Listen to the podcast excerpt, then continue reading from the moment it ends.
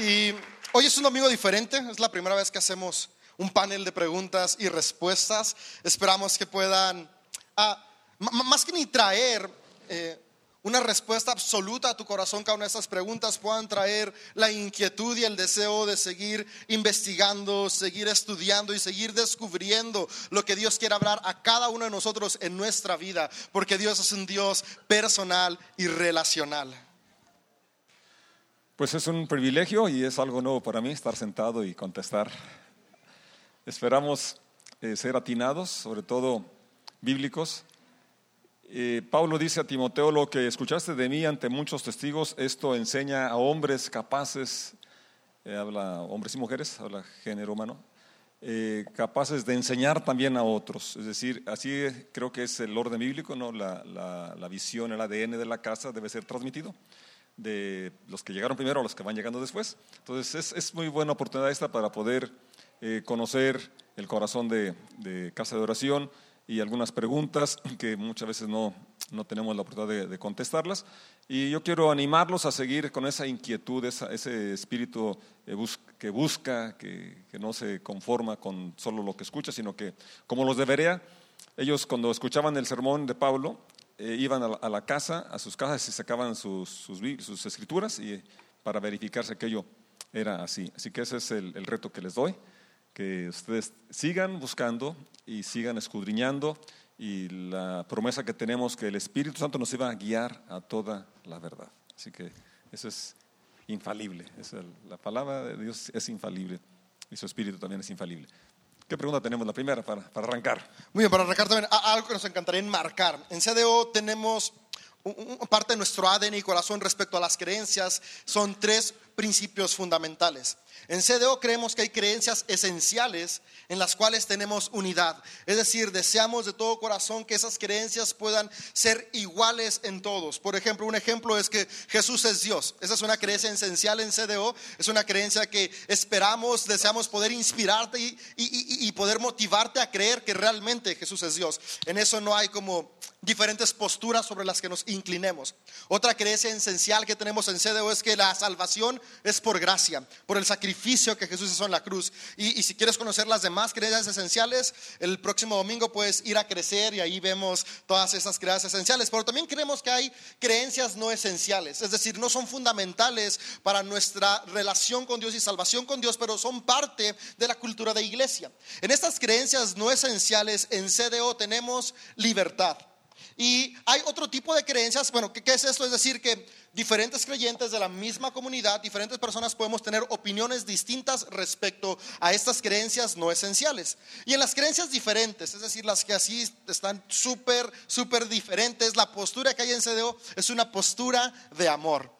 Creemos que Jesús vino a este mundo a enseñarnos a amar a otros. Amar a otros implica también amar sus ideas, amar sus creencias, aun cuando son distintas a las nuestras. Entonces, quiero animarte a tener este criterio en tu corazón durante este proceso de responder las preguntas. Preguntas que tienen que ver con algo esencial, nuestra relación con Dios, la relación de Dios con el hombre, tenemos unidad.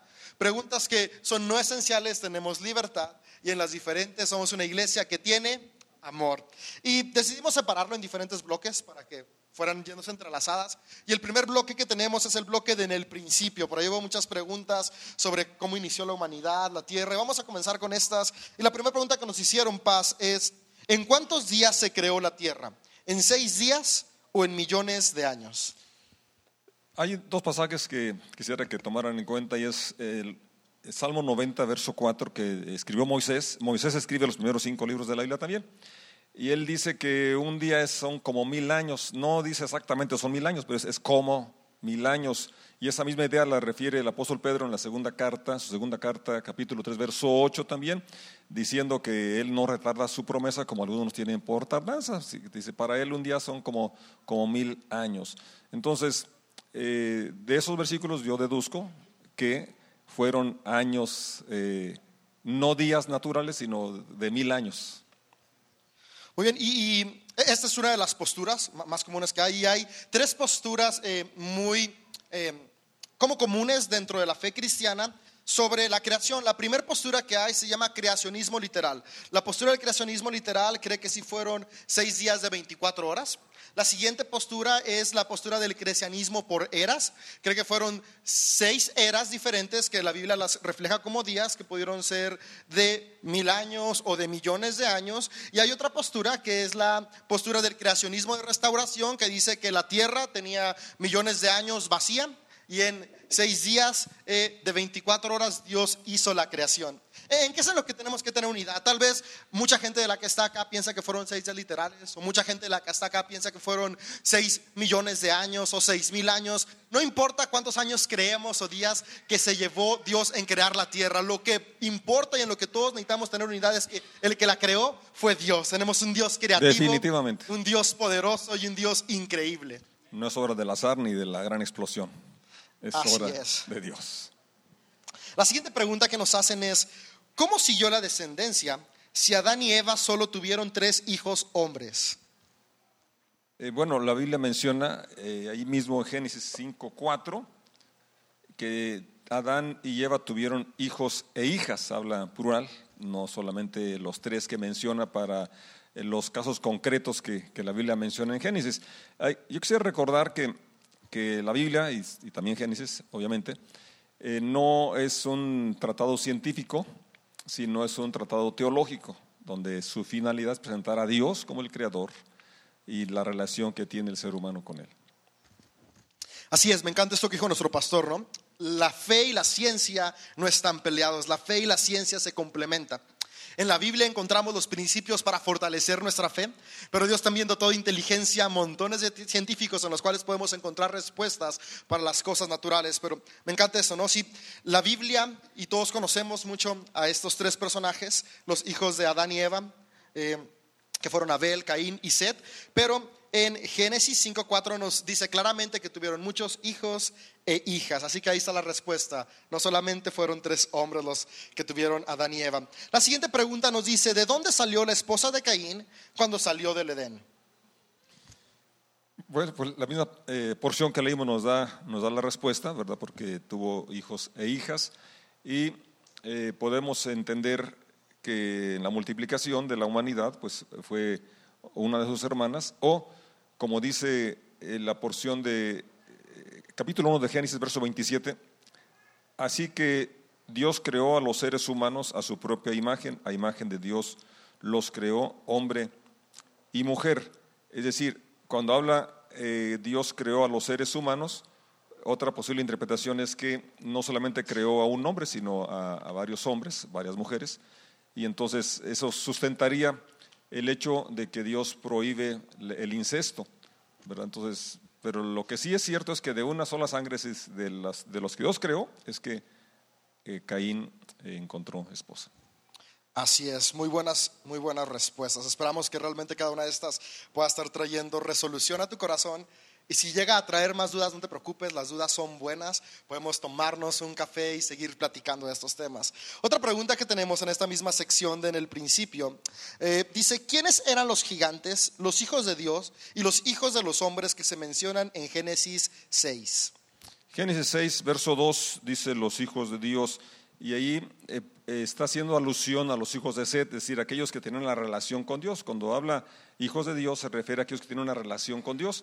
Y desde, desde, la, desde la caída hay las dos vertientes o dos líneas de personas que creí, seguían creyendo en Dios y los que no creían en Dios. Entonces, hijos de, o los de hombres, los que no creían, e hijos de Dios, los que sí creían. Esta es la posición setista. Eh, eh, casi todas las preguntas que tienen que ver con el principio tienen diferentes posiciones que a lo largo de la historia, de hecho desde el siglo I, diferentes teólogos han ido presentando. Eh, estas preguntas, especialmente en el principio, no tienen una respuesta absoluta y una de las posiciones más comunes es esta que nos acaba de explicar nuestro pastor, que es la posición setista. Hijos de los hombres, descendientes de Set, Digo, hijos de Dios, descendientes de Sed, hijos de los hombres, descendientes de Caís. Sin embargo, hay otras dos posiciones comunes también. Eh, tenemos que darnos cuenta que Génesis lo escribió Moisés. A veces pensamos que Génesis se fue escribiendo conforme fueron sucediendo las cosas, pero no, ya habían pasado miles de años cuando se escribió Génesis de, de, lo que había sucedido en el principio.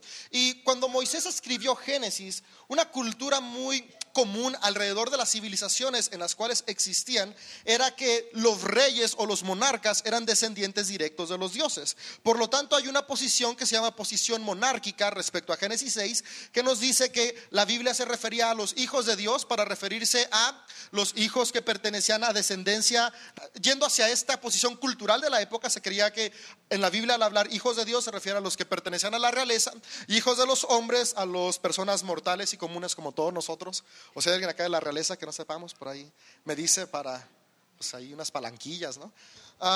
E, esta es la postura monárquica. Y hay otra postura, eh, que es la postura angelical, se llama, que dice que los hijos de Dios se refería a ángeles caídos y no caídos, que estaban acá en la tierra, que llegaban a tener relaciones interpersonales, incluso sexuales, con las hijas de los hombres, que eran seres humanos, eh, y de ahí es que procedían los héroes y los gigantes. Ahora, todas estas son conjeturas que se van haciendo, no hay una postura que pueda determinar exactamente esto es, esto no es. Lo que queremos animarte es que puedas tener en tu corazón claro que sea cual sea la postura por la que te inclines, la super fantasiosa, que es de los ángeles, o la super normal, que es la posición setista, es algo que no altera nuestra relación con Dios. Yo creo que justamente por eso la Biblia no ahonda mucho en ese Así tema. Es, es un tema periferio, o sea, del secundario, que intrascendente. Así es. Lo, de los ángeles se refuta porque Jesucristo, cuando le preguntaron acerca de, que si se acuerdan aquellos que no creían en la resurrección, le dijeron que un hombre se casó con una y luego con la segunda, hasta siete. Eh, y dice, en la resurrección, ¿de cuál va a ser esposo? Dice, ustedes se equivocan, erran, erráis, dice el Mateo 22, ignorando las escrituras y el poder de Dios, porque en la resurrección ni se casan ni se casarán, sino que serán como ángeles. Es decir, habla que no, no hay sexo en los ángeles. Pero sigamos a la siguiente.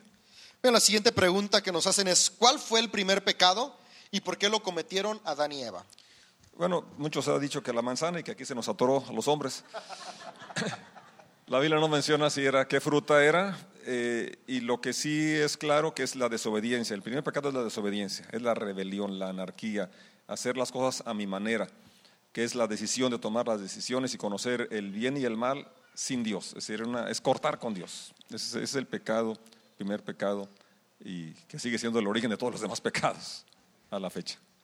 Sí, y en la pregunta por qué lo cometieron es muy interesante. No lo cometieron porque Dios, cuando creó a la humanidad, nos creó con el regalo del libre albedrío.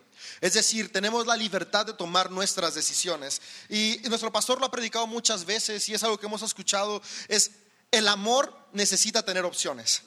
Si no hay opciones, ¿cómo demuestras que realmente amas? Porque el amor al final de cuentas es una decisión. Entonces, a la respuesta por qué pecaron Adán y Eva es porque ellos en el regalo que Dios les dio de tomar decisiones propias, decidieron decidir conforme a su propio pensamiento, decidieron creer que ellos podían tomar mejores decisiones que Dios y por eso desobedecieron.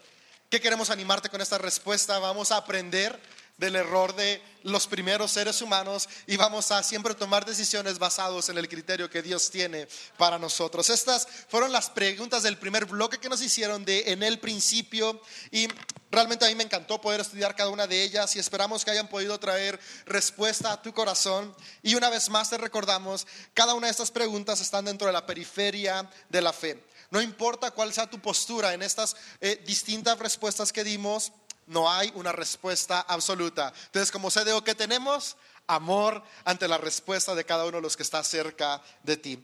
Vamos a pasar al siguiente bloque. El siguiente bloque es cultural. Eh, la cultura habla sobre cómo nos comportamos, por qué hacemos lo que hacemos. Y en las preguntas culturales, la primera pregunta que nos hicieron, Paz, es ¿cómo deben vestirse un cristiano? Quisiera leer 1 Timoteo 2.9, que dice de la siguiente manera, quiero que las mujeres se vistan de manera modesta. Yo creo que también los hombres, ¿verdad? Pablo no, no era machista, pero bueno.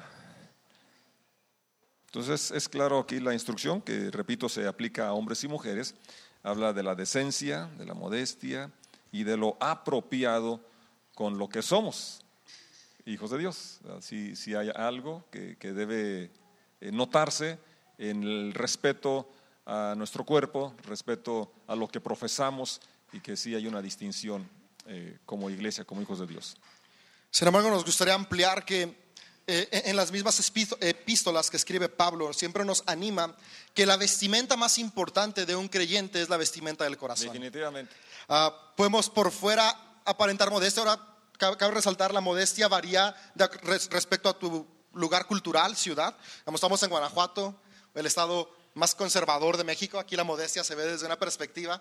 Te vas a Yucatán, a Cancún, si te vas a California, a Nueva York, la modestia varía, así que si algún día te mudas allá, tú- cada, cada cultura tiene su contexto, esto es bueno tenerlo en claro, pero la modestia que a Dios más le importa, la vestimenta que realmente toca el corazón de Dios es la vestimenta de nuestro corazón, de nuestras actitudes, de nuestro carácter. Respecto a estilos, tú puedes vestirte con el estilo que desees. Creemos que Dios a cada persona le dio creatividad, gustos y personalidad, así que no hay un estilo formal, informal, casual, que sea como estricto. No, no, no. Tenemos la libertad que Dios nos ha dado para poder expresar nuestra personalidad a través de nuestra vestimenta. Lo que sí encontramos es que Dios nos anima a ser modestos y la modestia siempre aplica de acuerdo al entorno cultural en el cual te estás moviendo y en el cual estás viviendo. Definitivamente. La siguiente pregunta que nos hacen es, ¿se pueden consumir bebidas alcohólicas?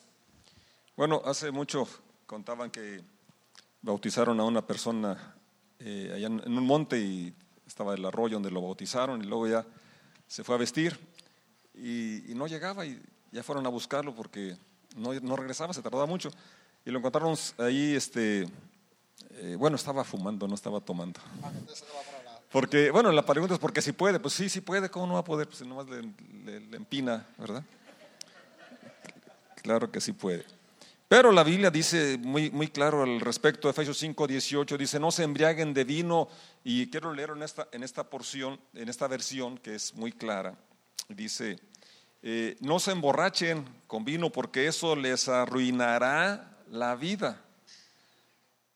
Al, en contrario, se, o llénense del Espíritu Santo y canten salmos, himnos, canciones espirituales. Entonces, eh, más porciones en la Biblia como Proverbios eh, 21, eh, 23, 30 nos hablan de, lo nocivo que es eh, el licor. Y además dice el capítulo 31 también de Proverbios, verso 6, dice, la cerveza y el vino dénselo a los de amargo ánimo. No es para los príncipes la cerveza ni el beber vino de los reyes. Y como hijos del rey somos príncipes, entonces no es para los príncipes la cerveza ni el beber vino. Dice, dénselo a los amargados para que olviden su situación. Entonces yo creo que los cristianos no somos amargados. Y no, en una fiesta no hace falta la cerveza y el licor para estar alegres porque tenemos otras razones más profundas, más eh, eh, reales que nos hacen estar alegres. Sin embargo, en CDO siempre nos gusta poder ser claros y transparentes respecto a lo que la Biblia dice. Y lo que nuestro pastor nos acaba de decir es la postura que él les aconseja tomar, la, la postura que les aconseja tener. Sin embargo, la Biblia no prohíbe el consumo de bebidas alcohólicas. El primer milagro de Jesús, ¿cuál fue?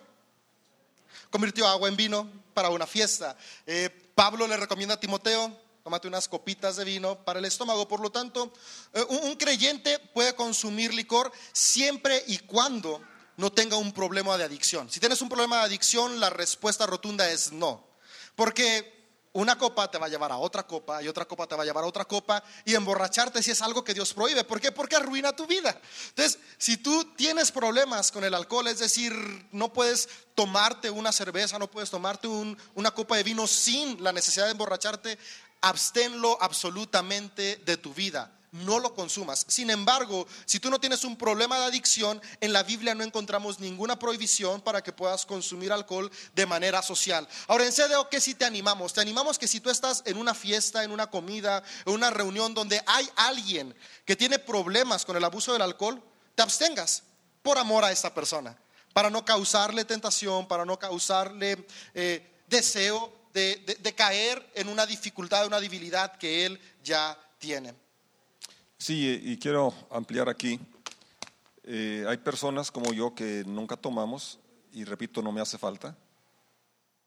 Y también respetamos. A, todos los que así tienen esa determinación de no tomar. Yo miré los estragos del alcohol en la vida de mi papá y vi el cambio que Dios hizo en, su vida y a la fecha él nunca más volvió a tomar. Y personas aquí hay muchos también que, que así hicieron un cambio radical, de no volver a consumir nada. Entonces, yo creo que es, es, una postura muy, muy valiosa, muy este, importante también que podemos tener. Es cierto, la Biblia menciona muchas veces que el, que el vino es para alegrar el corazón de los hombres, pero también hay muchísimos eh, testimonios de, los estragos a, a la fecha de, de personas que dicen que tienen control y que la verdad es otra. Muy bien, entonces recordar el abuso, no, no nada más en el alcohol tampoco, el azúcar, la comida, la coca, etc, etc, etc. Pasamos a la siguiente pregunta. ¿Se puede bailar? Yo quisiera saber bailar.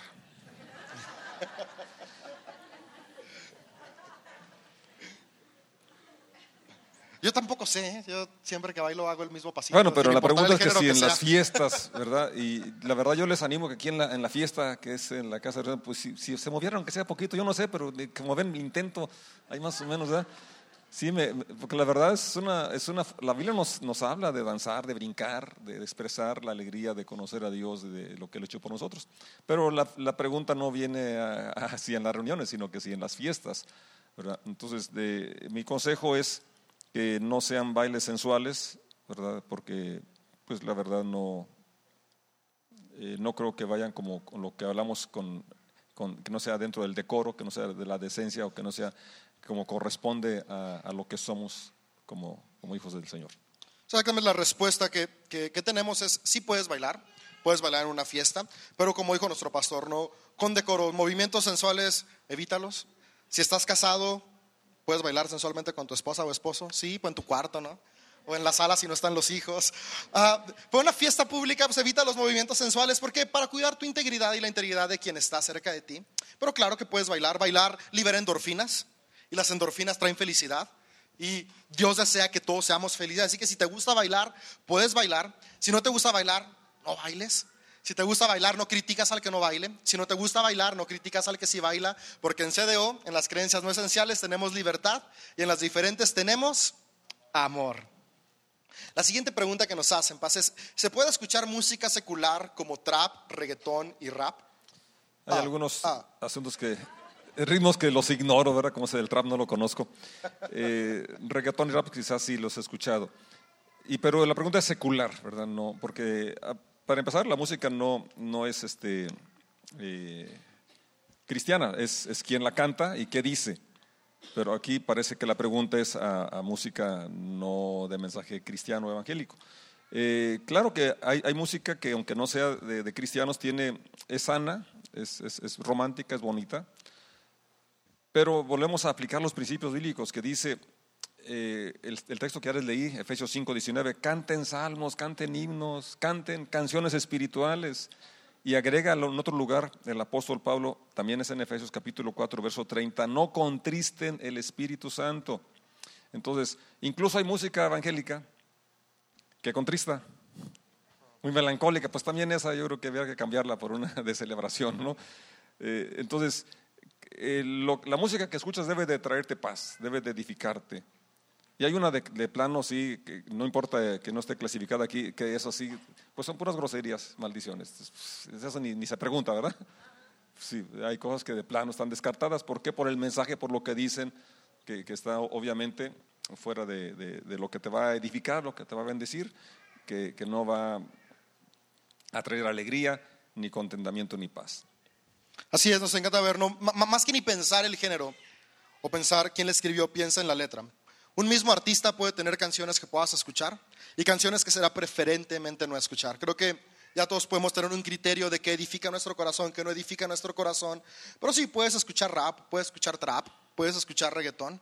Nada más, puedes escuchar rock también, puedes escuchar pop, baladas, tríos, clásica. Sin importar el género, la recomendación que te hacemos es busca contenido que edifique tu vida. Si el que la canta tiene tu misma fe, qué chido. Si el que la canta no tiene la misma fe, también. Lo importante es que edifique tu vida. Si no edifica tu vida, no importa si comparte tu fe o no comparte tu fe, evítala. Esa es la recomendación que te hacemos. Me acuerdo de una historia uh, de hace rato, bueno, fue en el 80, de hace rato. y le compré un cassette de música norteña y se lo regalé a un compañero de trabajo. Y luego a los tres me lo regresó y me dice, dice, no, no me gusta. Dice, ¿por qué? Este también es cristiano. Dice, es que ese estilo de música no me gusta. Dice, ¿por qué? Es que esa es la música que tocan en las cantinas. Dice, ah, ¿y cuál estilo te gusta? El de mariachi. Ese no se canta en las cantinas. ¿Qui- ¿Quién sabe a qué cantinas iba él, va? No, no conocí. Ah, no, iba a decir algo, pero luego, ¿qué tal que me juzgaban? Mejor ya. Nos vamos a la siguiente pregunta. ¿Es pecado fumar? Eh, Bueno, no está clasificado como pecado, pero otra vez volvemos al, al- sentido común, ¿verdad? Ahorita en los centros de, en cualquier lugar público está prohibido fumar, y que gracias a Dios por eso. No sé si recuerden lo, eh, tormen- tormentoso que era viajar en un autobús, estar en un restaurante donde estaba impregnado de, de- humo. Está probado que, que es más dañino al que, al que fuma, inhala el que ya fuma porque ya está contaminado, ¿verdad? Además del problema. Entonces, eh, dice claramente la Biblia que nuestro cuerpo es el templo del Espíritu Santo. Entonces, no, no- no está en la lista de, pecados, no, no puedes decir que es pecado, pero tú tienes sentido común.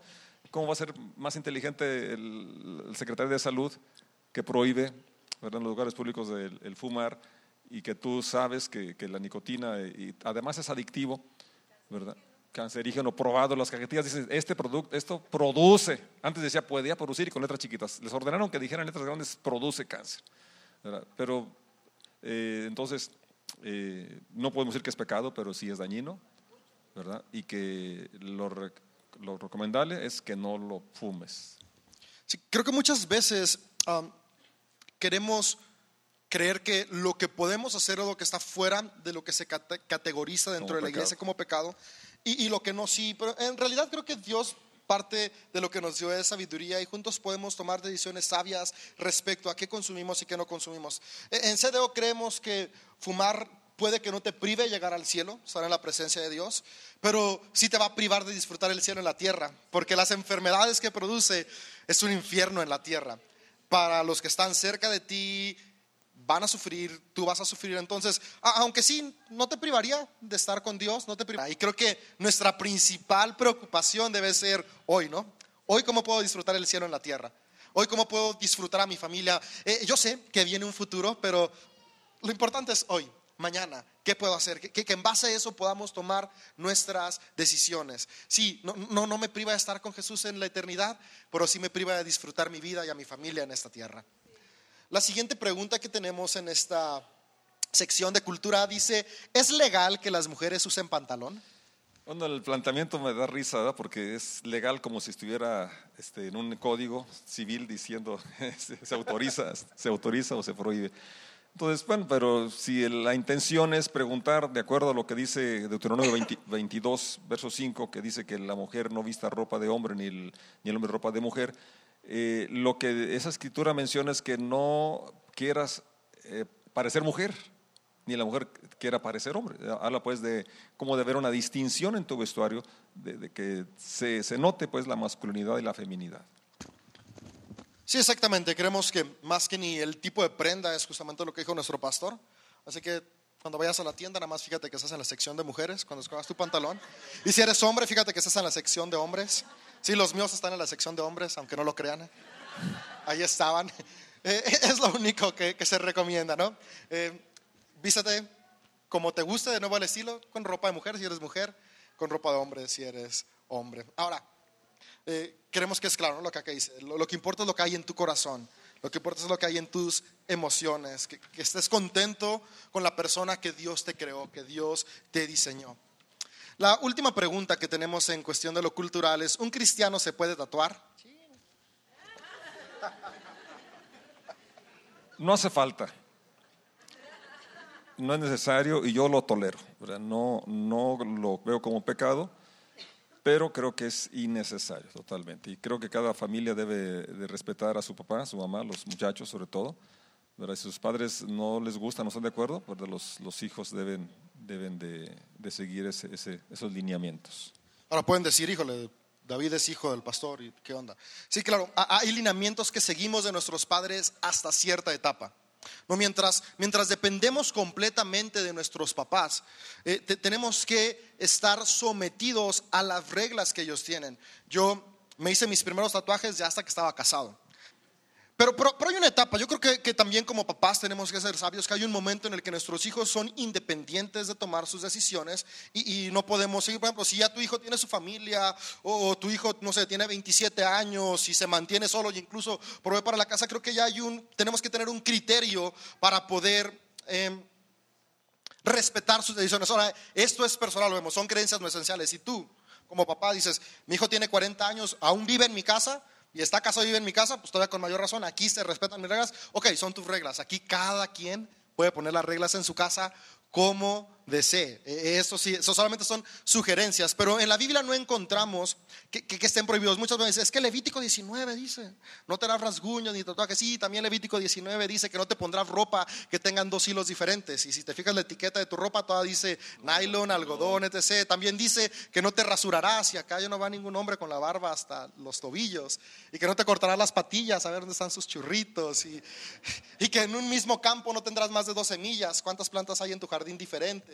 Y, no podemos tomar, o sea, como base Levítico 19 como una prohibición. Entonces, bíblicamente no encontramos una prohibición. Lo que dice nuestro pastor es cierto, no hace falta, no es necesario. Algunos locos como yo y otros que están acá en el cuarto que sé que tienen, nos gusta y es chido y está padre. Pero lo que sí es importante, y esto va especialmente a los hijos, ¿no? Porque siempre esa pregunta viene de hijos que quieran hacerlo y sus papás le dicen que no. Papá, algo que te animamos es no digas no porque es pecado, porque estás echando mentiras. Y echar mentiras es malo. Di no porque soy tu papá y no me gustan. Punto. Se acabó. Así me, así me decía mi papá, ¿no? Así me decía mi papá y era ok, chido. Ya yo cuando tenía mi casa dije, pues va. Ya cuando lleguen mis hijas a la edad que quieran, no sé qué voy a responder. Ahorita digo que sí. Ya en ahí su momento vienen, les diré. Pero, pero hijos, hijos, a, a, aunque tener un tatuaje no te separa de Dios, desobedecer a tus papás sí te separa de Dios. Entonces, son las dos recomendaciones. No, papá, mamá, Tú tienes el derecho de poder poner las reglas que quieras para tu casa. Y hijos, vimos la semana pasada, estamos llamados a honrar y obedecer a nuestros papás. Aquí cerramos el punto cultural. Igual, vuelvo a hacer la misma recordatorio. Sí. Son preguntas que no tienen respuestas absolutas, así que los que crean diferente a ti, ámalos, respétalos, porque eso es lo que Dios nos llama a hacer. No juzgues al que cree distinto a ti y digas, ay, pecador por no creer como yo.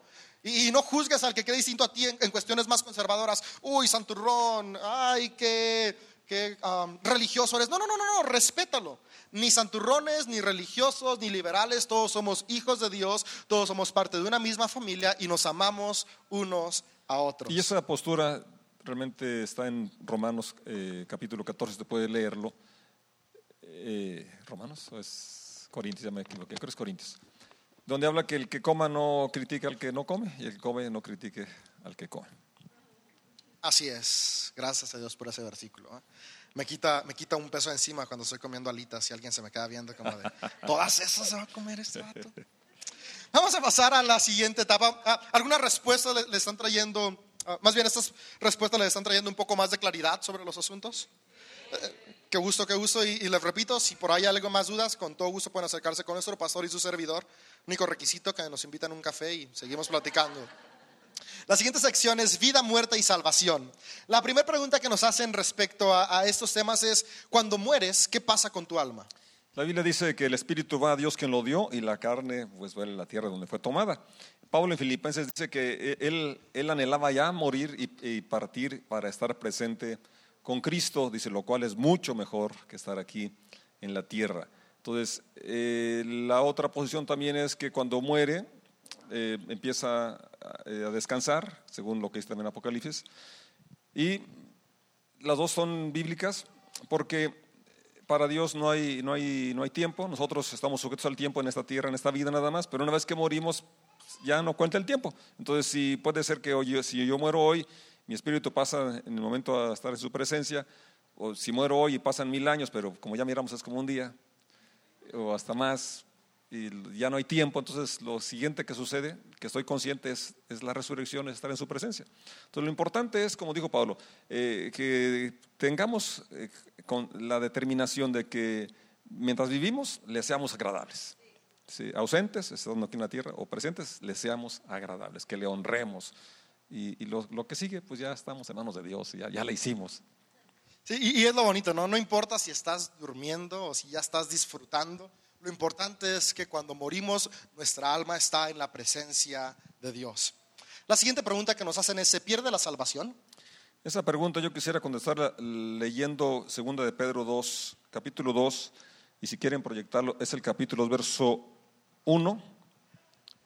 Eh, Pedro, el apóstol, gracias, eh, está escribiendo y dice aquí acerca de personas que, que se regresan o dejan. Entonces, estaban y ya no estaban. Dice, gracias, eh, segunda de Pedro capítulo 2, verso, verso 1. En Israel también hubo falsos profetas, tal como habrá falsos maestros entre ustedes. Ellos les enseñarán con astucia herejías destructivas y hasta negarán al Señor quien los compró.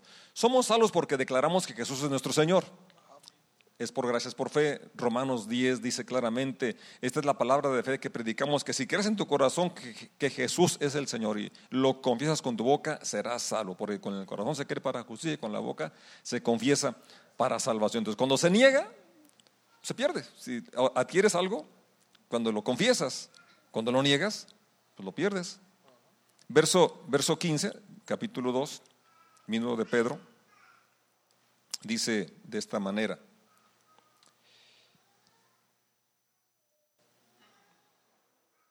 se apartaron del buen camino y siguieron los pasos de Balaam, hijo de Beor, a quien encantaba ganar dinero haciendo el mal.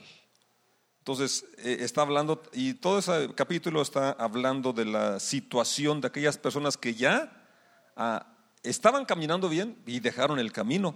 Dice en el mismo pasaje, en mismo porción, verso 9, como ven, el Señor sabe rescatar de las pruebas a todos los que viven en obediencia a Dios. Al mismo tiempo, mantiene eh, castigados a los perversos hasta el día del juicio, del juicio final. Y versos 20 al 22, mismo capítulo 2 de segunda de Pedro. Y cuando la gente escapa de la maldad del mundo por medio de conocer a nuestro Señor y Salvador Jesucristo, pero luego se enreda y vuelve a quedar esclavizado por el pecado, termina peor que antes. Les hubiera sido mejor nunca haber conocido el camino de la justicia, en lugar de conocerlo y luego rechazar el mandato que se les dio de vivir una vida santa. Demuestran qué tan cierto es el proverbio que dice, un perro vuelve a su vómito y otro que dice, un cerdo recién lavado vuelve a revolcarse en el lodo. Entonces, estos pasajes hablan claramente de que sí, y habla también de la naturaleza. Nosotros somos ovejas, no somos perros ni cerdos. Entonces yo creo que sería bien importante ¿verdad? ver, ver que, cuál es mi conducta, cuál es mi, mi, naturaleza, porque dijo el Señor Jesús, lo que ha nacido de la carne, es carne, puede, puede aparentar mucha religiosidad, puede ser muy puntual a las reuniones, participar, pero si su naturaleza sigue, entonces no ha nacido de nuevo. Entonces, aquí lo importante es que experimentemos ese nuevo nacimiento, pero que se va a manifestar en el estilo de vida. Si algo que nos gusta siempre decir es, poder salir llenos de esperanza, que cada, cosa que vemos tenga, tenga, esperanza, porque Dios es un Dios de esperanza y gracia. Eh, se estipuló el sacramento de la confesión y después del sacramento de la confesión se hizo popular una frase muy común entre la gente y que hasta nuestros días yo la he escuchado muchas veces, que es que Dios te agarre confesado. ¿Alguna vez la has escuchado? Sí. Porque si no te agarra confesado, pues te vas al infierno y a veces eh, tendemos a pensar que si en el momento en que llegue nuestra muerte, que no sabemos cuándo, no confesamos la mentira que se me salió, no confesamos la equivocación que se me salió, ya perdí la salvación. Es bueno no irnos a los extremos, ni al extremo de puedo hacer lo que se me dé la gana, porque ya una vez salvo, siempre salvo, pero tampoco al extremo de vivir con miedo de, híjole, eh, tengo todo en orden, tengo todo en orden. Es bueno, cada día tomar un tiempo para alinear tu vida, sí, sí, sí, pero no vivir con temor, porque creemos que hay mucha diferencia entre una vida de pecado a cometer pecados en la vida. Definitivamente. Somos seres humanos y vamos a cometer pecados. Yo cometo pecados a cada rato. Si tú dices que no, ya estás cometiendo uno, el de la mentira, porque eres un ser humano, igualito que yo. Ah, bueno, diferente, ¿va? A veces me veo en el espejo y digo, wow, un poquito más guapo, pero... y chaparrito que muchos de los de acá, pero ah, eso es bueno, pero, pero, pero, es que eso quede en tu corazón, ¿no? Cometer pecados es muy diferente a una vida de pecado. Cometemos pecados porque somos humanos. Y esos pecados Jesús ya los perdonó en la cruz del Calvario. Pero vivir una vida de pecado quiere decir que no hemos reconocido realmente a Jesús como nuestro Señor y Salvador. Entonces, ten esto claro, una vida de pecado sí nos lleva a perder la salvación. Cometer errores, cometer pecados no nos lleva a perder la salvación.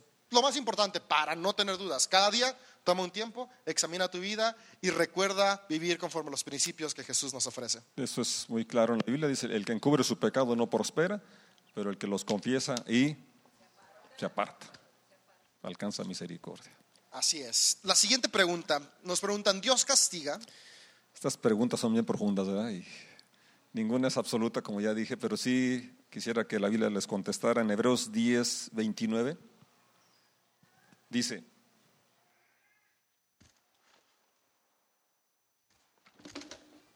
¿dónde está? Aquí está. Piensen, pues, cuánto mayor será el castigo para quienes han pisoteado al Hijo de Dios y han considerado la sangre del pacto, la cual nos hizo santos como si fuera algo vulgar e inmundo, y han insultado y despreciado al Espíritu Santo que nos trae a la misericordia de Dios. Entonces, pues ahí el versículo es muy claro. Y el verso 39, mismo capítulo, dice, pero nosotros no somos de los que se apartan de Dios hacia su propia destrucción, somos los fieles y nuestras almas serán salvas. Romanos 11, versos 20 al 22 Pablo está hablando de Israel, de cómo fueron endurecidos y cómo eh, fueron quitados por su incredulidad. Y dice a los gentiles, a nosotros no se llenen de arrogancia, de soberbia, antes tengan temor a Dios. Dice, porque si Dios no perdonó a las ramas naturales, tampoco a ti. Dice, ellos por su incredulidad fueron desgajados y tú por la fe estás en pie. Entonces es, es por la fe que nos mantenemos en pie y ellos recibieron una, una, corrección, un castigo por su incredulidad. Muy bien, la siguiente pregunta que nos hacen es, ¿un cristiano puede estar en depresión? Sí, yo he estado en algunos momentos deprimido y hombres espirituales, muy espirituales, han estado deprimidos. David, usted puede leer los salmos donde encuentra ah, situaciones, describes, no David él, sino el salmista. también, yo, también yo he pasado procesos. ¿eh? Asaf, se lee al Salmo 73 y habla de, su estado de ánimo. Elías, ninguno como él, que, que, Dios le escuchó para que no lloviera y luego oró y llovió, y oró y vino fuego en varias ocasiones. Entonces, y él eh, se fue a esconder en una cueva y quería que Dios lo matara. Pero fíjense que, cómo es la, depresión, ¿no? Jezabel quería matarlo y, entonces ¿para qué corrí? quería que Dios lo matara. Por fin que quería morirse, no. Bueno, bueno, cito dos ejemplos para, y son, digo, personas de, que sobresalen en la Biblia por su gran fe, por, su, por sus, cómo Dios los utilizó, y sí pasaron momentos de depresión. Entonces, eh, si no, no, no pienses que eres el único o que si estás pasando momentos así, si tienes esa, situación, busca ayuda, además de la oración y, la, y acercarte a tu familia, ¿verdad? Eh, quizás necesites también una, ayuda psicológica, psiquiatra, psiquiátrica. Y esto no, no está mal. Así que es importante que si tomes cartas en el asunto. Sí, creemos que es un tema muy importante, ¿no? La, la, depresión te lleva a no disfrutar la vida y Dios quiere que disfrutes la vida. Así que entender y descubrir si tienes eh, síntomas de depresión, es importante no solamente ser consciente, sino tratarlo. Y hay diferentes tipos de depresión, de depresión, que diga también depresión, hay mucha presión, pero, pero, la depresión hay distintos tipos y es bueno que lo conozcas porque hay ciertos tipos de depresión que solamente con terapia y amor de tu familia, una comunidad de fe, puedes salir adelante, pero hay otra depresión que tiene que ver con un problema químico en el cerebro. Y, por más que ores, más que tengas gente que te ame, no se va a solucionar si no tienes el tratamiento adecuado a través de terapia psiquiátrica y psicológica. Así que si tú estás atravesando un periodo de esos, te animamos a que puedas consultar cuál es el tipo de depresión que tiene y puedas tratarlo. Si te rompes un brazo, o sea, oras, Dios, quítame el dolor, pero vas al médico a que te pongan la férula, ¿no? Creo que acá nadie dice, ok, no, que solito se pegue. Pero tenemos fe en Dios, claro, Dios sana, claro, pero oramos y vamos al médico. Igual, si estás en depresión, ora, sí, se parte de la comunidad de fe, pero ve con especialistas que puedan ayudarte a comenzar a vivir lo que Dios tiene para ti, disfrutar la vida. Ahora, hay personas que, que por un nivel menos intenso de depresión no necesitemos nada de eso. Pero, o muy intenso y que Dios los haya librado. Muy bien, sí se puede. Si hay personas que han salido de depresiones profundas solo con ayuno, oración y ayuda de la familia, pero otras que sí requieren lo que ya comentamos. Así es. La siguiente pregunta que nos hacen, y va muy ligada a esto, porque el 99% de las personas que lo llegan a hacer es porque estaban en un periodo de depresión, es, ¿Dios perdona el suicidio?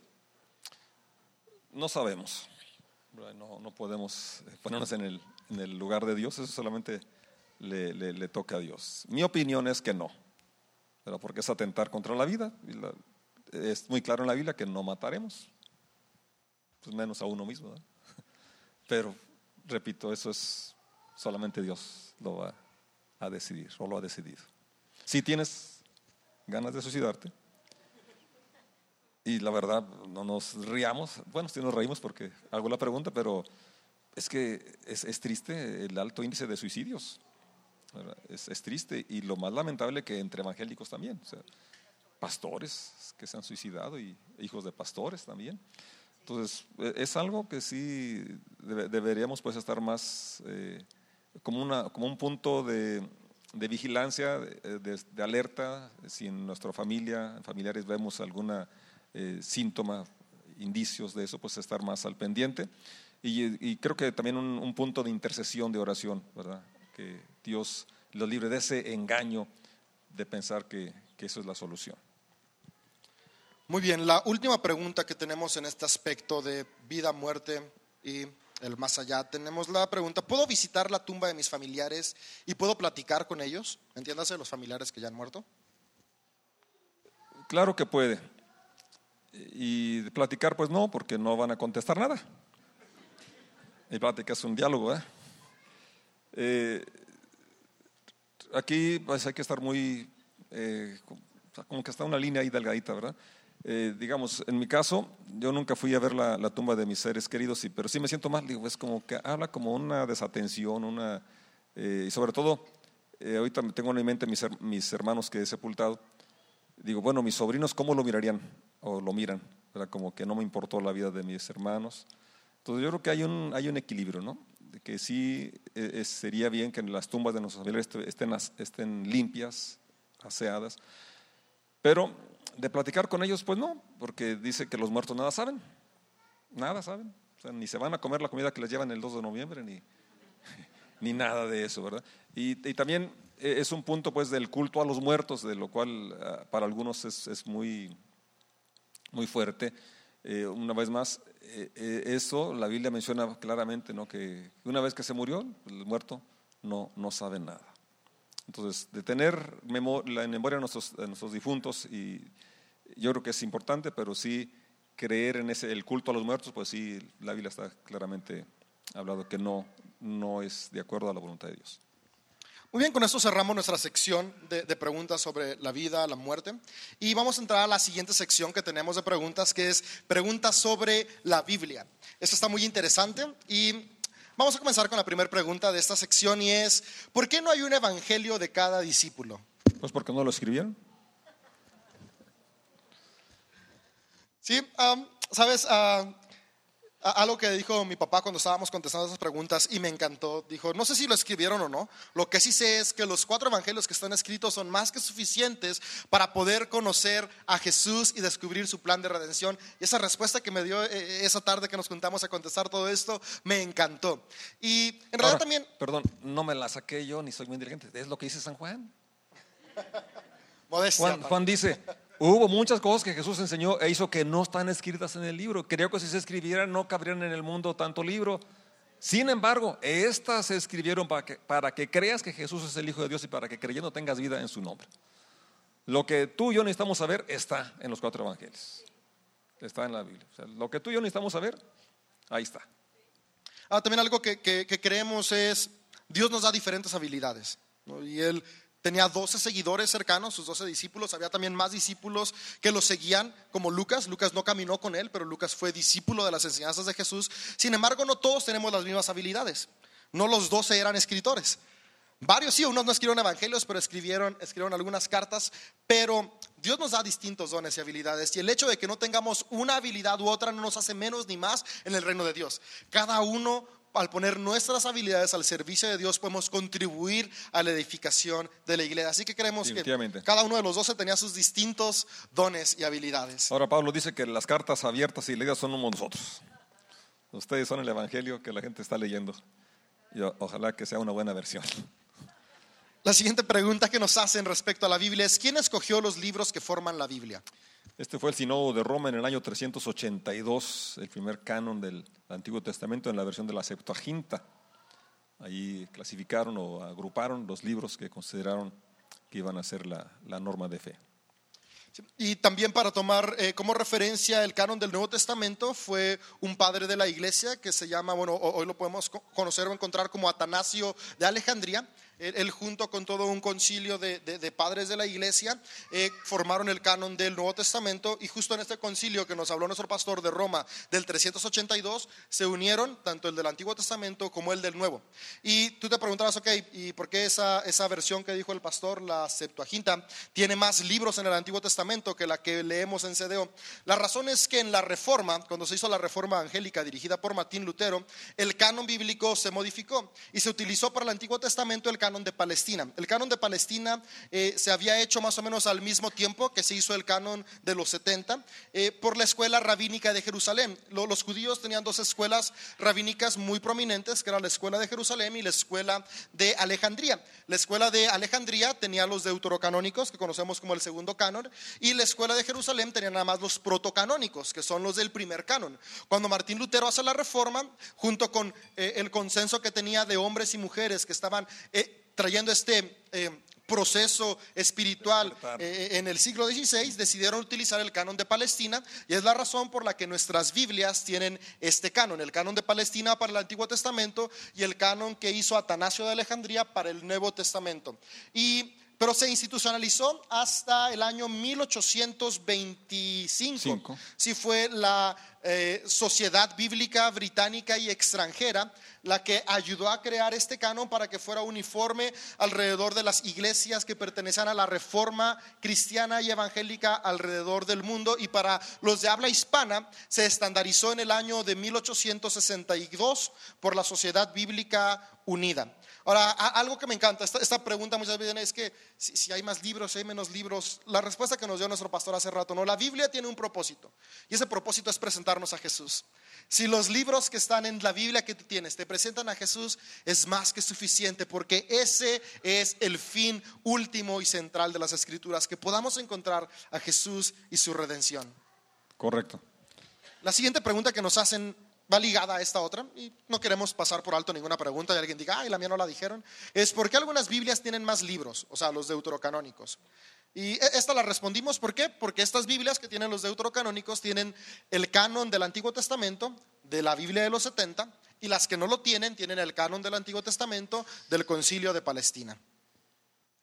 La siguiente es, ¿podemos leer el libro de Enoch y otros evangelios que no están en la Biblia? Pues sí, sí puedes leerlos. Yo no los he leído, no los tengo al acceso, a, a- a mi alcance. Pero eh, lo importante es que no van a tener la autoridad que tiene la Biblia. Se puede leer otros libros, pero no vas a equipararlos con la autoridad que tiene en la Sagrada, la Sagrada Escritura, nuestra Biblia. Así es, no puedes leerlos como informativos. Se encuentras cosas Históricos, buenas adelante, como cualquier otro libro que puedes leer, pero eh, en CEDO creemos que no tienen peso eh, espiritual y, peso de, de ley eclesiástica porque no son considerados como inspirados. La siguiente pregunta que tenemos ah, en, en esta misma parte es, ¿todo en la Biblia es literal? No, porque tenemos varios géneros. Algunos son proféticos, otros son poéticos, eh, otros son parábolas, otros son historias, que la historia era contada para dar una lección, sacar un principio. Entonces los principios sí son literales, ¿verdad? Las historias y demás son eh, nada más el, entorno, el contexto para, para lo esencial que en su momento estaba enseñándose para sus oidores inmediatos y para nosotros como iglesia. Algo que me gusta es que a veces los, los seres humanos tendemos a pensar que lo único que tiene autoridad es lo literal. Pero si vemos la Biblia como lo que es, hace rato nuestro pastor dijo, no es un libro de ciencias, no es un libro de historia, es un libro de teología, es un libro de fe, es un libro que nos presenta a Jesús. No afecta en nada que no todo lo que está ahí sea literal. Porque aunque no es literal, no pierde la autoridad por ser inspiración Eso es- divina y sigue teniendo los principios que toda la humanidad necesita para alcanzar su propósito, es decir, ser los hombres y mujeres que Jesús nos llamó a ser. Así que el hecho de que no sea literal todo no le hace perder autoridad e importancia a nuestras vidas. Eso es lo, lo esencial en este punto. La siguiente pregunta que nos hacen es, ¿por qué la Biblia se contradice? Hay contradicciones mínimas. Por ejemplo, un evangelio dice que, que había dos este, ciegos, y otro dice que había uno. Y le preguntaron a un pastor, oye, ¿por qué? No, es que uno estaba visco. Es decir, sí hay algunas contradicciones, pero son realmente mínimas, que son intrascendentes. Y esto se entiende porque son nuestras Biblias son eh, traducciones de, de otra y de otra, ¿verdad? Entonces tiene el elemento humano, pero a pesar de eso, lo esencial es confiable. No hay contradicción. En lo, en lo esencial no hay ninguna contradicción. Eso me encanta, ¿no? Eh, creemos en CDO que la Biblia es inspirada por Dios. Nunca hemos dicho la Biblia fue escrita por Dios. La Biblia la inspiró Dios y la escribieron hombres. Y me encanta porque tiene la parte divina y la parte humana.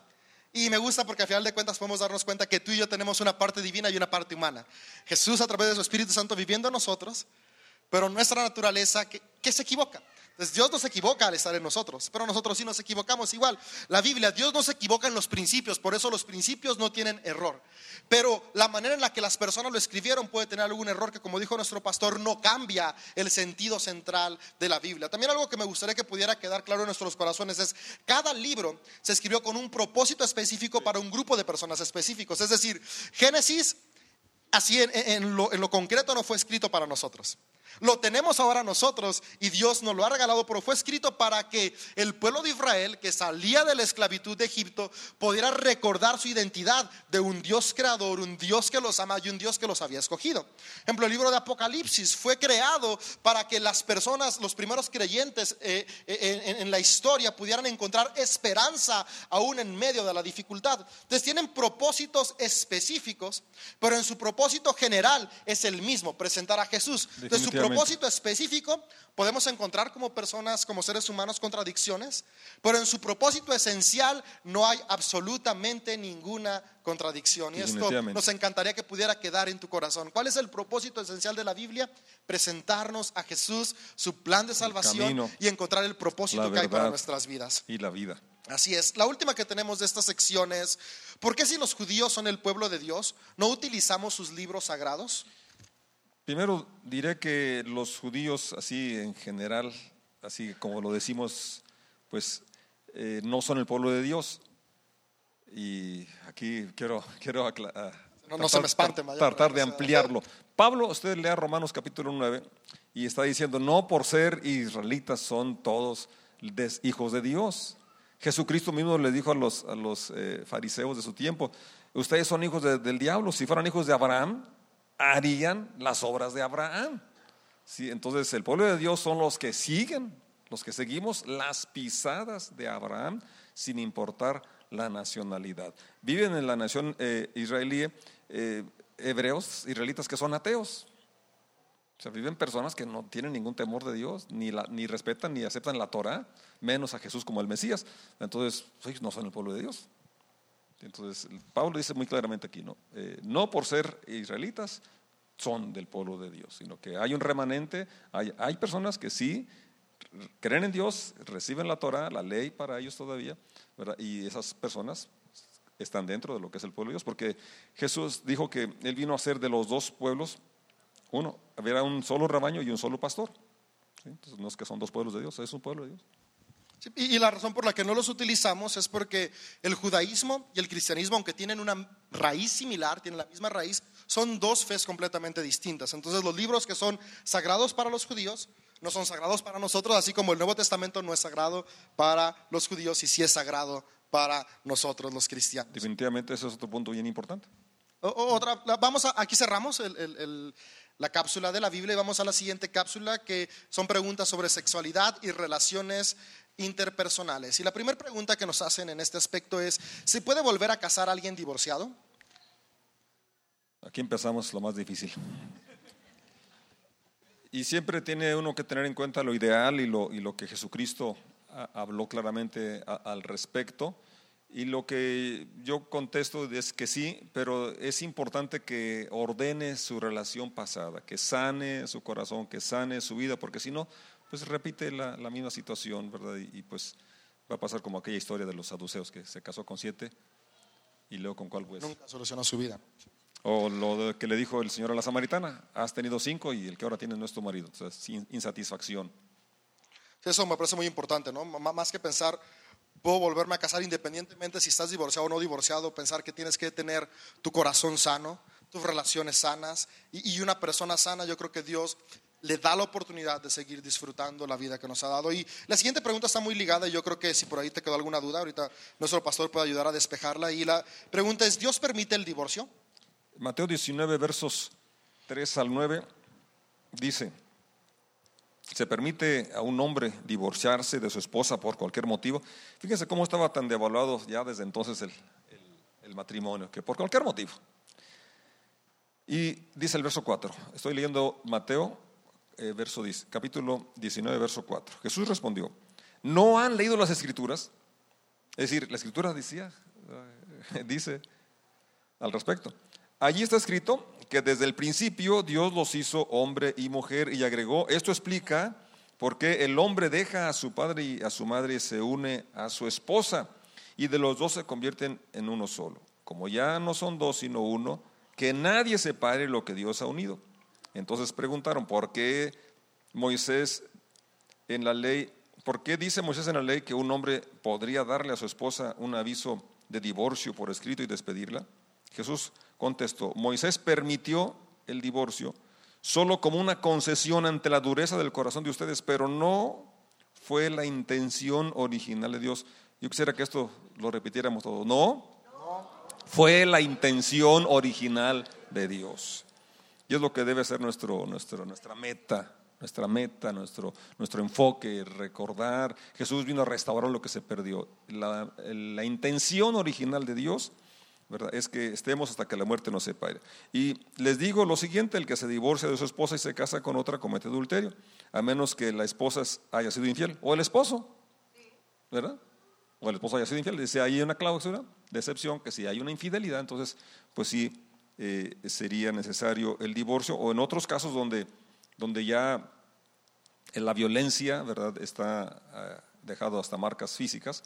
Eh, yo recuerdo eh, hace años, eh, yo soy abogado, pero no, no tramito divorcios, pero sí ayudé a una señora a divorciarse porque le rompió la nariz el, el cuate eh, y más marcas que traía. Entonces, la verdad, ya cuando la violencia llega a los extremos físicos, pues ya por, por, por dignidad y por seguridad, pues ya no es posible seguir en esa relación. Entonces, eh, la escritura creo que es, es, es muy clara al respecto. Eh, Dios aconseja que no se divorcie, ¿verdad? Porque la verdad eh, no es, el divorcio no es la, la- la solución en muchos casos, eh, solo en asuntos extremos. Y aquí eh, cada situación es muy distinta, muy diferente. Cada- son casos particulares y no podemos generalizar. Entonces, pero eh, en, en este aspecto, si yo quisiera que sobre todo los solteros ¿verdad? pensaran en casarse, eh, buscar una, una- una pareja para toda la vida. ¿verdad? Porque ya estamos en el tiempo de lo desechable. De que- sí, y piensan que así también es en el matrimonio y, y no fue la intención original de Dios. En CDO creemos firmemente en la familia. Y creemos tanto en la familia que no solamente lo predicamos, sino buscamos crear herramientas. Por ejemplo, ahorita tenemos grupos conexión para fortalecer el matrimonio. Creemos que todo problema en un matrimonio tiene solución.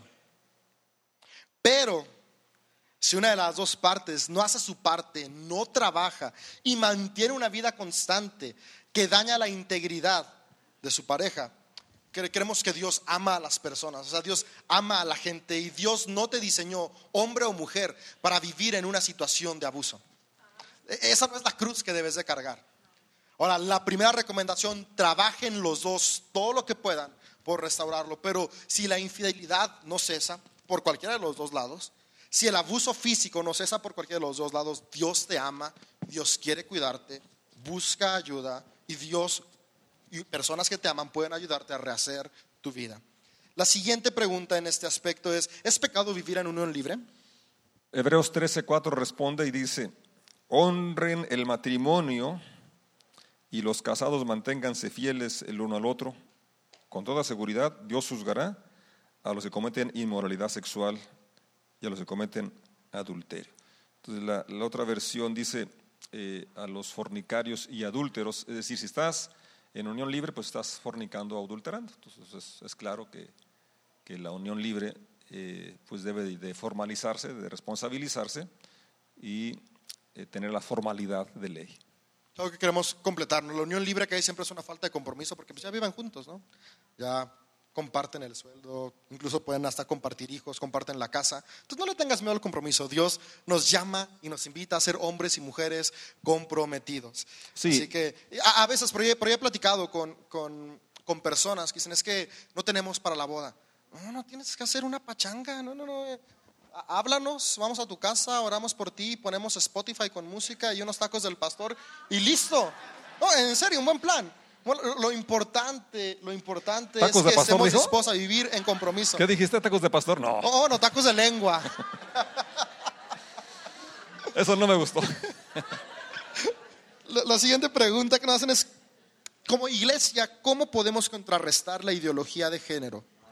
Yo creo que la, la única forma es siendo ejemplo, modelando el, el modelo bíblico, modelando el plan de Dios. ¿Verdad? que los hombres somos hombres, las mujeres son mujeres. Y en nuestras actitudes y trato eh, en, la, en, la, casa, ¿verdad? los papás somos los que determinamos eh, la formación eh, en todas las áreas, tanto espiritual como, como de, de, identidad. Entonces aquí sobre todo el hombre tiene que ser muy activo, muy consciente de este papel que juega tanto en sus hijos varones como en sus hijas, ¿verdad? Que, que la identidad sexual la forjan en la casa y más el, el, papá. ¿Cuál es la postura de la iglesia respecto a la ideología de género? Ideología de género, bueno, también eh, volvemos a, a, al asunto, ¿no? Que la, la, escritura habla claramente de que Dios creó eh, en el, el, inicio hombre y mujer, que los creó a su imagen y semejanza. Entonces, tenemos eh, tolerancia para las personas o que hay, hay este eh, así como hay esperanza para el borracho y para el adúltero, pues hay esperanza para el que tiene una, idea diferente, pero que lo original, lo creado por Dios, pues eso es realmente lo que, a lo, que aspiramos y a lo que como iglesia necesitamos levantar esa, bandera. Pero, repito, eh, la tolerancia, la aceptación debe ser dada a, la, a las personas que tienen esa dis, distinta forma de verse o sentirse. Yo creo eh, eh, bíblicamente y, firmemente que los genitales sí determinan el sexo, porque es, una de las mentiras que hoy se, se, vende, que los genitales no determinan el sexo, que el, que el, porque ya no saben, no dicen niña, niño, no, sino que ese ser decidirá qué, quiere, qué quiere ser. Y, algo que quiero complementar, lo que tomaba nuestro pastor, o no, no nada más es que lo digamos basado en la fe la biología misma, ¿no? La, biología dice, los genitales determinan si eres hombre o mujer. Entonces, ¿cuál es nuestra postura? Pues lo que la biología dice y lo respaldamos con lo que la Biblia nos dice. Creo que lo que dijo nuestro pastor sobre el amor y la tolerancia responde completamente la última pregunta que tenemos en esta área, que es, ¿cuál es la postura de CDO hacia la comunidad LGBT? Es justamente esa, ¿no? Una postura de amor, una postura en la cual respetamos y creemos que cada persona tiene esperanza. Aunque tenemos la convicción de que Dios creó las relaciones para ser entre hombre y mujer, tenemos amor y creemos que hay esperanza para cada persona que tiene una identidad o tiene una manera de verse a sí mismo o llevar sus relaciones diferente a las que tenemos. Una vez más recordamos, ¿cómo somos en CDO ante las creencias diferentes? Amamos. Vamos a avanzar. Porque Vamos a avanzar, sí. Se está yendo el tiempo. ¿Le seguimos o se quieren ir? Muy bien, tenemos las preguntas en Milagros y Provisión. Dice, uh, ¿por qué no es común ver personas siendo sanadas y por qué no siempre Dios sana cuando oramos por un enfermo? No lo sé. Yo he orado por mucha gente y muchos han sanado, pero también muchos no se han sanado, unos se han muerto. Jesucristo mismo no sanó a todos. ¿Se acuerdan cuando fue al lago de, de Bethesda? El, estanque de Bethesda. Que, ¿cuán- ¿Cuántos enfermos había ahí? Dice una multitud. ¿Y a cuántos sanó? Entonces, yo no sé, pero yo sí sé y sí creo que Él sufrió mis dolores y enfermedades y por su llaga fui sanado, fui curado. Y voy a seguir orando por enfermos. Y vamos a seguir creyendo. Sí, Esto me encanta, ¿no? Eh, en mi vida propia he experimentado momentos donde he orado por mí y por personas que amo y han sido sanas. He sido sano. Ha habido momentos donde he orado y no han sido sanos. Pero aún así sigo orando y seguiré orando y seguiré creyendo que Dios sana. Y es lo que queremos animarte a seguir creyendo que Dios sana. Porque a veces no pasa, honestamente, no sabemos. Pero lo que sí sabemos es que vamos a seguir creyendo y te vamos a animar a seguir creyendo y orando. La siguiente pregunta es, ¿cómo puedo ser sano? Eh, apropiándonos lo que Jesucristo ya compró, nuestra sanidad, pero también habrá que cambiar algunos hábitos, porque Dios nos sana, pero es nuestra obligación ser saludables con lo que comemos y el ejercicio. Hay que correr a la cocina. La siguiente que tenemos es, ¿por qué Dios bendice más a otros económicamente? Bueno, Él dio talentos a cada uno según su capacidad. Y también hay hábitos de ahorro, de buena administración, decisiones, ¿verdad? Que, que si no somos inteligentes en la administración, en la toma de decisiones, pues la verdad es que no va a haber es- esa, bendición. No es que Dios no te bendiga, sino que no se ha administrado. Ahora, algo que queremos aclarar, ¿no? aunque Dios nos dio diferentes talentos a todos, Dios desea que todos tengamos lo que necesitamos. Dice el Salmo 23, el Señor es mi pastor, tengo todo lo que necesito. Dios desea proveer todas tus necesidades. Hoy te preguntas, ¿por qué otros tienen provisas sus necesidades y yo no? No es que Dios no te ame, no es que Dios no te quiere, es justamente esta parte, ¿no? No solamente se trata de la provisión que Dios nos da, sino cómo administramos la provisión que Dios nos da. Realmente Dios siempre quiere darnos, pero también nosotros tenemos que poner nuestra parte. Y esto se enlaza a la siguiente pregunta, dice, ¿por qué si diezmo no me da mucho Dios económicamente? Bueno, ya dije algo en lo anterior, ¿no? Además de, de diezmar, que es un principio bíblico, ya lo que creíamos en, en casa de oración, sí es importante los otros factores como la buena administración, el contentamiento, el esfuerzo, el ahorro, la inversión, entre, entre otros, ¿sí? Pero de que Dios es fiel a sus promesas, yo lo he comprobado. No sé si hay algún testigo aquí. Sí, algo que queremos complementar es... Malaquías dice, eso. pruébenme. Exactamente. Dice, pruébenme.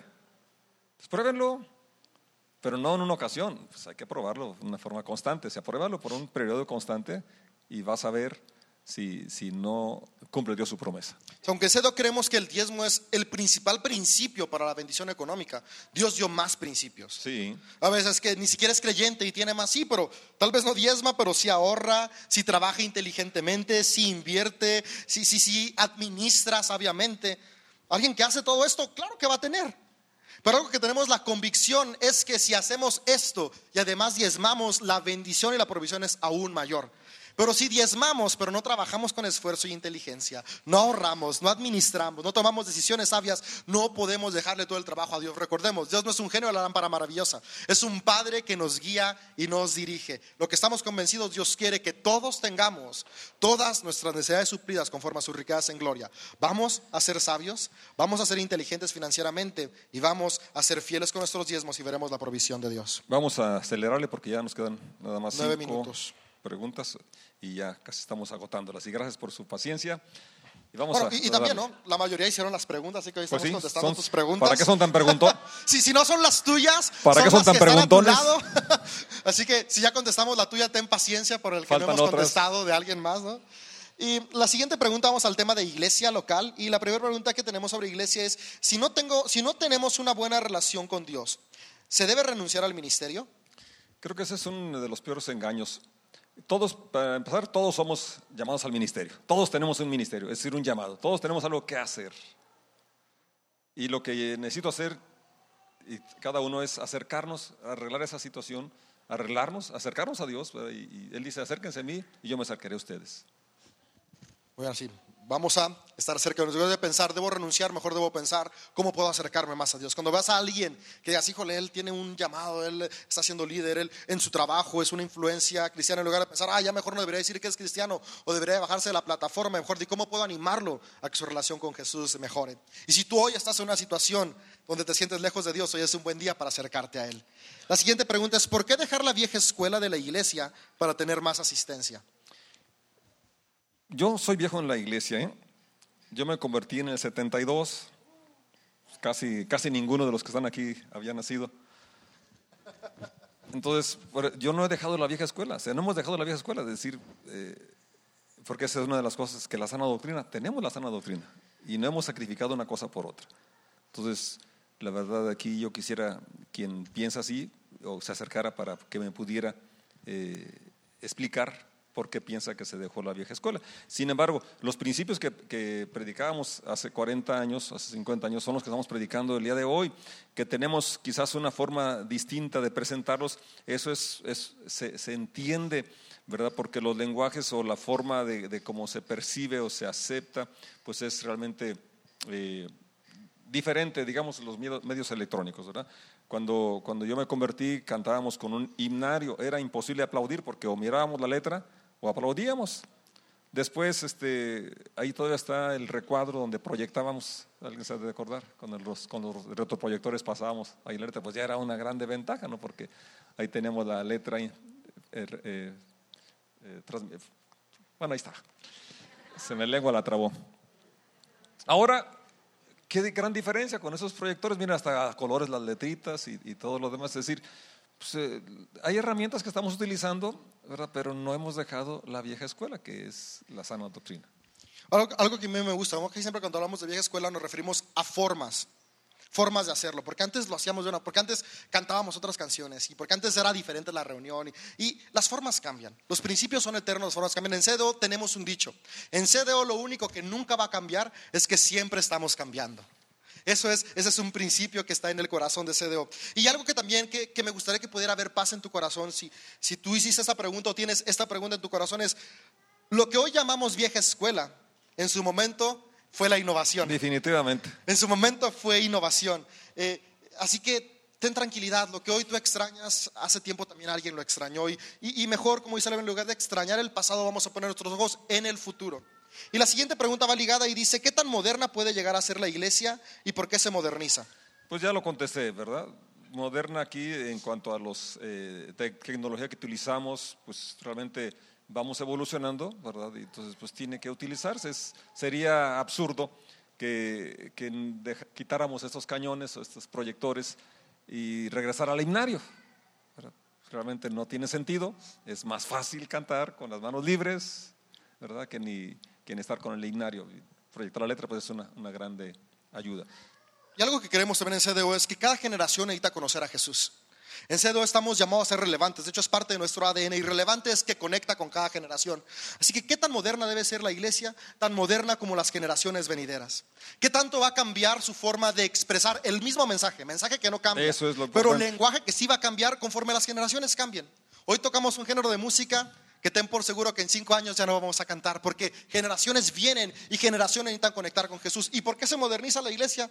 Porque cada generación necesita conocer el mayor mensaje que hay, un mensaje de esperanza, y ese mensaje Así es, es. Un ejemplo es la música. No sé si cuántos están aquí que pueden levantar la mano, que me ayuden por favor rapidito. En el 83, estaban ahí en la calle Zacatecas, en el 83, 83. Ya se murieron los del 83.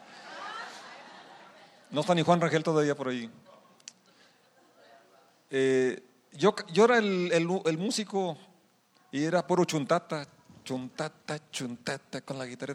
Y decían, qué bárbaro, qué música, qué, qué, qué precioso. Bueno, ese era lo que había, ¿verdad? Y, y puras rancheritas, era, era, era, mi estilo y todo.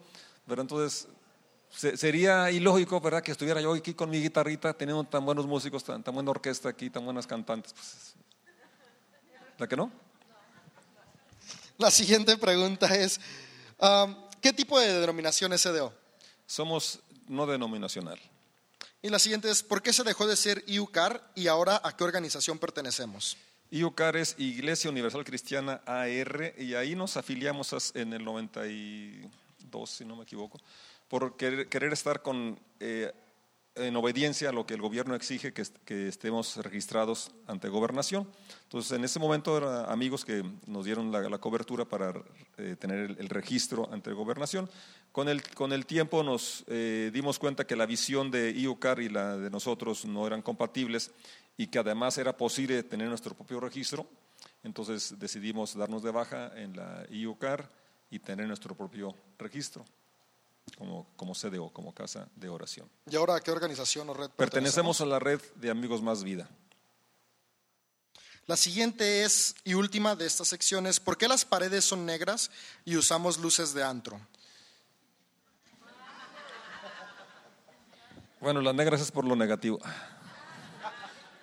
Lo negro es para resaltar lo que pasa acá en el escenario y no para que vean lo guapo que es David, sino para que no haya comida. distracciones cuando alguien sale al baño o X o Y movimiento, sino que no perdamos la, la atención de lo que sucede acá, porque eh, no por los que estamos, sino por lo que estamos haciendo. Queremos que el mensaje llegue, que la música se disfrute y, y nadie se, se salga de, de lo que está pasando. E- e- es- esa es la razón por la, por la que el color. Eh, las luces no son de antro, las compramos nuevecitas.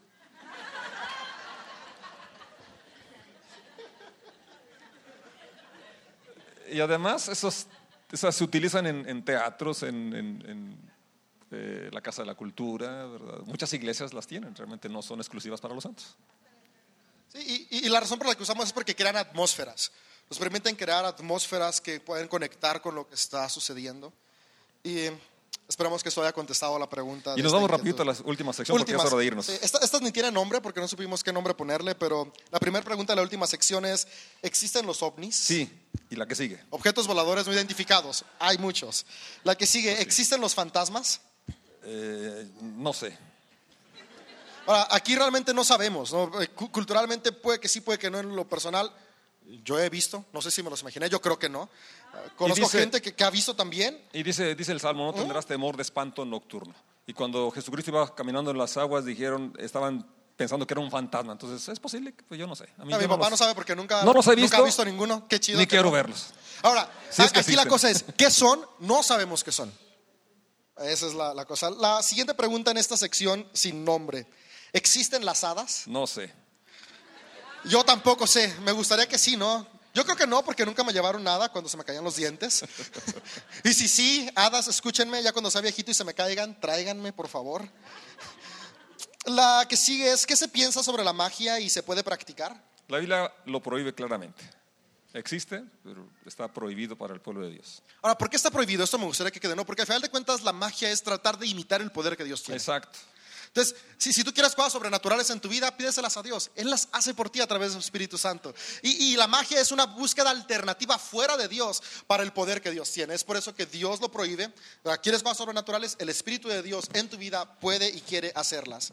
Am, la, pues ya, estas son todas las preguntas que nos hicieron.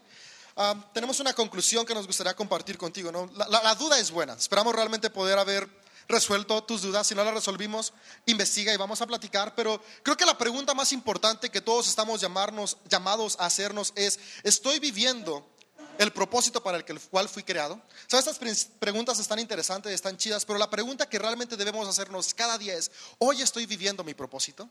Y Jesús tiene la respuesta. Si hoy no lo estás viviendo, Jesús quiere ayudarte a comenzar a vivirlo, vivir bajo sus principios, vivir en una relación con Él, puede llevarte y de hecho te lleva a alcanzar el máximo potencial para el cual fuiste creado, vivir una vida que tú disfrutas, que disfrutan los que están alrededor, que tiene una comunión íntima con Jesús. Y esa es la pregunta que hoy queremos animarte a hacerte cada día. Así es. Y voy a invitar que no se vayan, vamos a orar ya para despedirnos.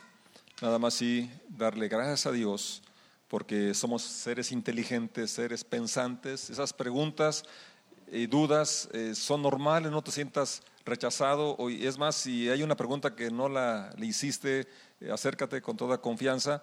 Eh, si hay dudas también, no te preocupes. Tom- Tomás dudó, y qué bueno, porque por sus dudas, ahora dijo el Señor, más felices son ustedes que sin ver creen. Tomás cre- creyó porque miró.